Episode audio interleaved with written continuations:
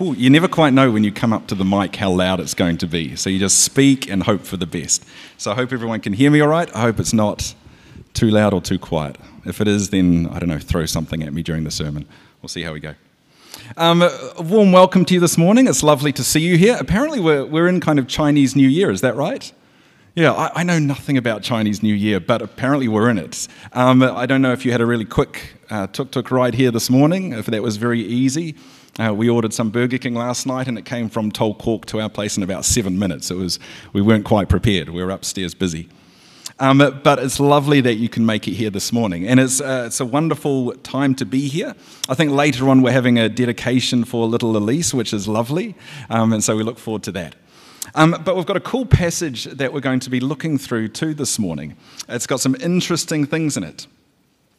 Um, here at CCOP, we try and follow uh, the rhythms and the calendar of the Anglican Church, the rhythms and calendar of the Anglican Church. And today, as we kind of mentioned already and heard already, today's a special day. And it's extra special because it kind of fits right in the middle of two special occasions in the, the Christian and the Anglican calendar. It's right in the middle. Now, does anybody know the special name for today? Not Transfiguration Sunday, it's kind of one of the names for it, but does anyone know the other fancy name for today? I'm so disappointed. That's, you should all know. No, actually, it's, it's, I, I, had no clue. Apparently, and I always get tongue, tongue tied saying it. Apparently, it's Quinquagesima Sunday. Quinquagesima Sunday. Did you all know that? Of course, from the Latin quin, quinquagesimus, which means 50th. Today is the 50th day before Easter Sunday. Uh, it's the last Sunday before we enter into a period called Lent in the calendar as well, which is when we set our eyes uh, towards Easter Sunday. Uh, interestingly, while I was looking at it, there's other names for today. We heard it's called Transfig- Transfiguration Sunday. Uh, in my home church back in New Zealand, they call it the Sunday next before Lent. Very boring and unoriginal. I much prefer the other one. Um, but my favorite, apparently, it has been called Pork Sunday. Pork Sunday, um, because people would increase their meat intake before fasting for Lent. So, Pork Sunday. Is that going to catch on, Will? Yeah, we'll see. We'll see. Maybe next year, Pork Sunday. But as you heard, another name for it is Transfiguration Sunday. And we can see from the passage that it's going to be tied into that. So that's, that's leading up to Easter, the, the time period kind of going towards Easter. But we're also at the end of a time period following Christmas. Now, does anyone know what that is called? You should know, Will. You've been preaching on it. Epiphany, good, good. I was hoping someone would say, we're in the period just at the very end of Epiphany. Epiphany, and Epiphany means to reveal to reveal. And all the passages that we've had since Christmas have been on this sort of theme, to, designed to reveal something more and more about Jesus, showing us that he's more than just a man. And as we look into our passage from Mark today, you'll hopefully see both of these things come to light. That you'll see that it's fantastic for both of those things, for revealing who Jesus is, as well as pointing us ahead to the cross. And, and I hope that as we look into it, we'll be encouraged in what we hear about Jesus and who he is, as well as challenged by the command that we hear from God. Uh, let me pray, and then we'll look into our passage. Father God, I, I thank you so much for today. I thank you always for the opportunity, for the delight and the privilege that we can gather together as your people. I thank you for your word, Father. And I pray that as we hear your word, uh, that you will change our hearts through your Holy Spirit to, to be more like Jesus. Please, Father, encourage us as we need encouraging and prod us where we need prodding. Uh, please work in us so that we can bring glory to you here on earth. Amen. So I said we're kind of right in the middle of these two kind of periods in the Christian calendar.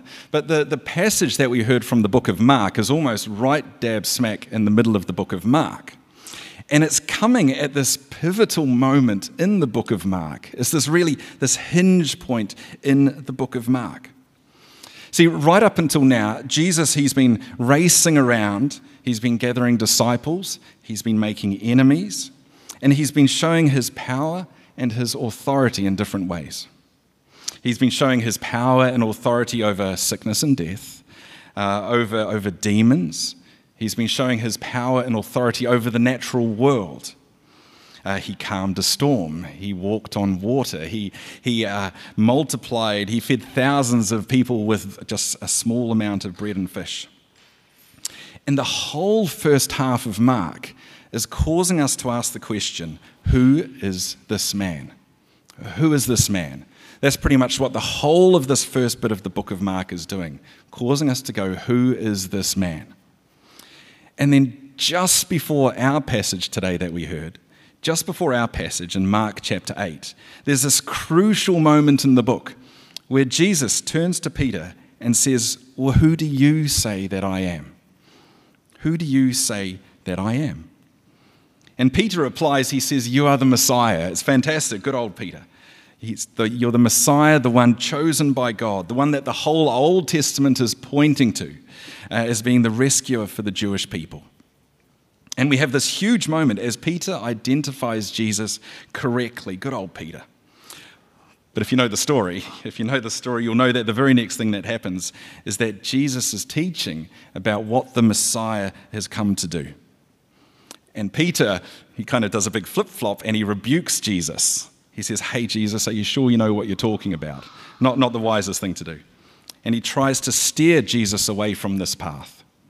And Jesus corrects him rather firmly, if you know the story. So at this stage, we're left with the idea in our minds that Jesus is someone pretty special. He's this Messiah, but we're still left wondering what this means. And so we come to our passage in chapter 9. And in essence, we've been given a glimpse, along with Peter and James and John, into the reality of who Jesus really is. Now, we're going to walk through it, but there's so much that I'm not going to be able to talk about. It's, it's, a, it's an actually really packed passage with so many things, so many Old Testament imagery stuff in there. Um, you could almost do a sermon on every single verse, almost every half verse, or every word, you could do a whole talk. Um, if that frustrates you, come and see me after the service and we can talk about the stuff that you're interested in.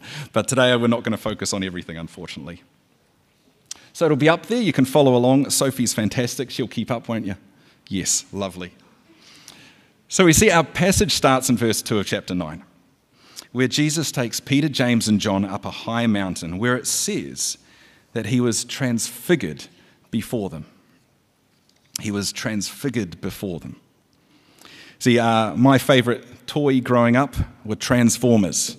I loved Transformers. I don't know if you know what Transformers are, or I, I really hope you do because they're awesome.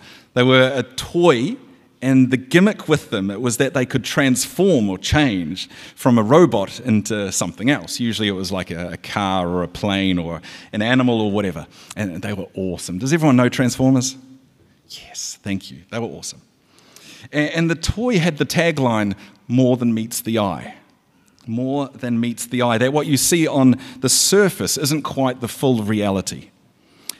And it's a similar thing with Jesus. Transformers, Jesus. Hmm. It's a similar thing here with Jesus, isn't it? Now, the word transfigured means to be transformed uh, into something usually more beautiful or elevated. And it doesn't go into it in our passage, but in Luke and in Matthew, where it talks about it more, it says that Jesus is the, the appearance of his face changed, and that his face shone like the sun. It says his clothes became radiant, intensely white. And Luke's gospel says, like a flash of lightning. But the intended meaning is not really a transformation that's happening to Jesus, rather, it's an unveiling. It's an unveiling, it's showing us Jesus' true identity, who he really is. I don't know what picture you have in your mind when you think of Jesus. Like if someone's talking about Jesus, what kind of picture pops into your mind?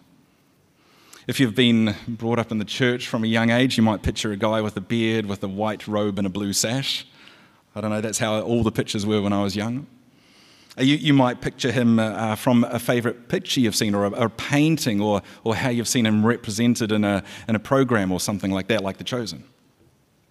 Or you may think of him on the cross. Uh, but for, for most people, when we think of Jesus, we, we picture him as a man, don't we?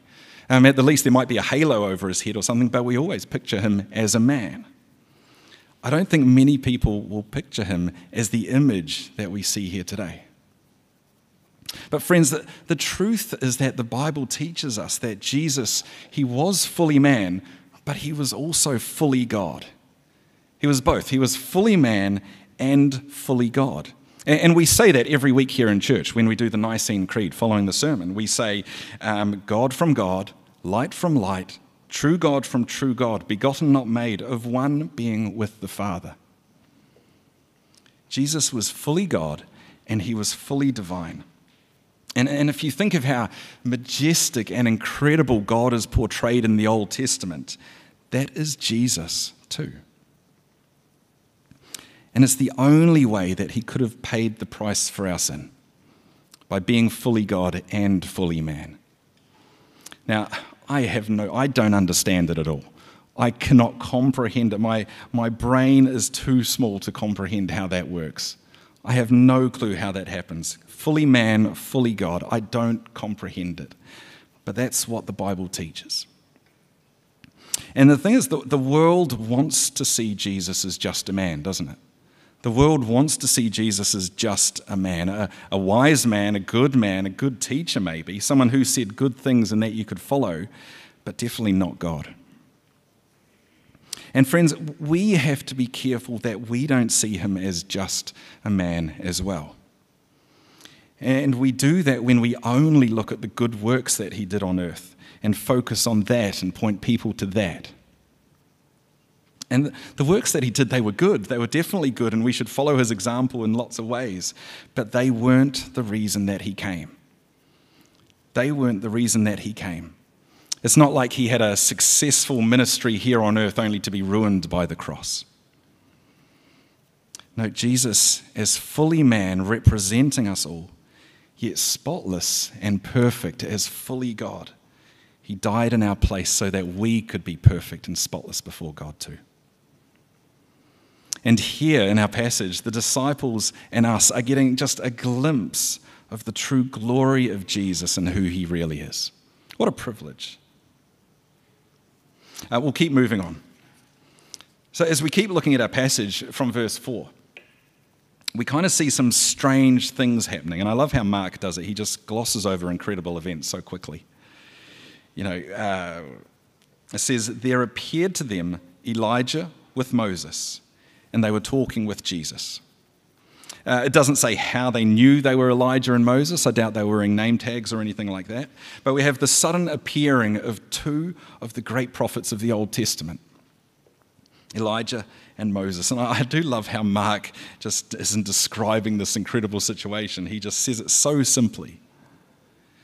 Now, there's different views about why it's Moses and why it's Elijah. Some say it represents the law from Moses and the prophets from the Old Testament um, giving full approval of Jesus. I'm not sure exactly, there's different um, ideas.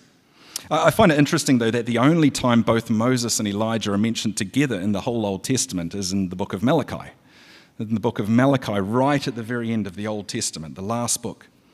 And they're spoken of in a section which speaks of the days of God's final judgment.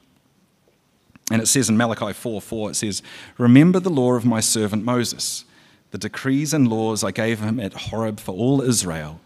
See, I will send the prophet Elijah to you before that great and dreadful day of the Lord comes. Uh, to put it simply, Moses and Elijah are simply another grand, but just another way of validating who Jesus is. There's so much more about that, and if you're interested, talk to me afterwards. And then we have Peter again. Peter, I love Peter. Peter comes and chimes in and he says, Rabbi, it's good that we are here. Good job, Peter. It is good that we are here. Let us make three tents one for you, one for Moses, one for Elijah, for he didn't know what to say, for they were terrified. And I can very much relate to Peter here. I can very much relate to Peter here. All this incredible stuff is happening all around him. They had no warning, they were just going for a nice stroll with Jesus. And all this stuff is happening around him. He doesn't quite know how to cope, so he just does the best thing to mind and says this. But thankfully, God turns up and, show, and explains the situation a bit better for us. It says, And a cloud overshadowed them, and a voice came out of the cloud this is my beloved Son. Listen to him.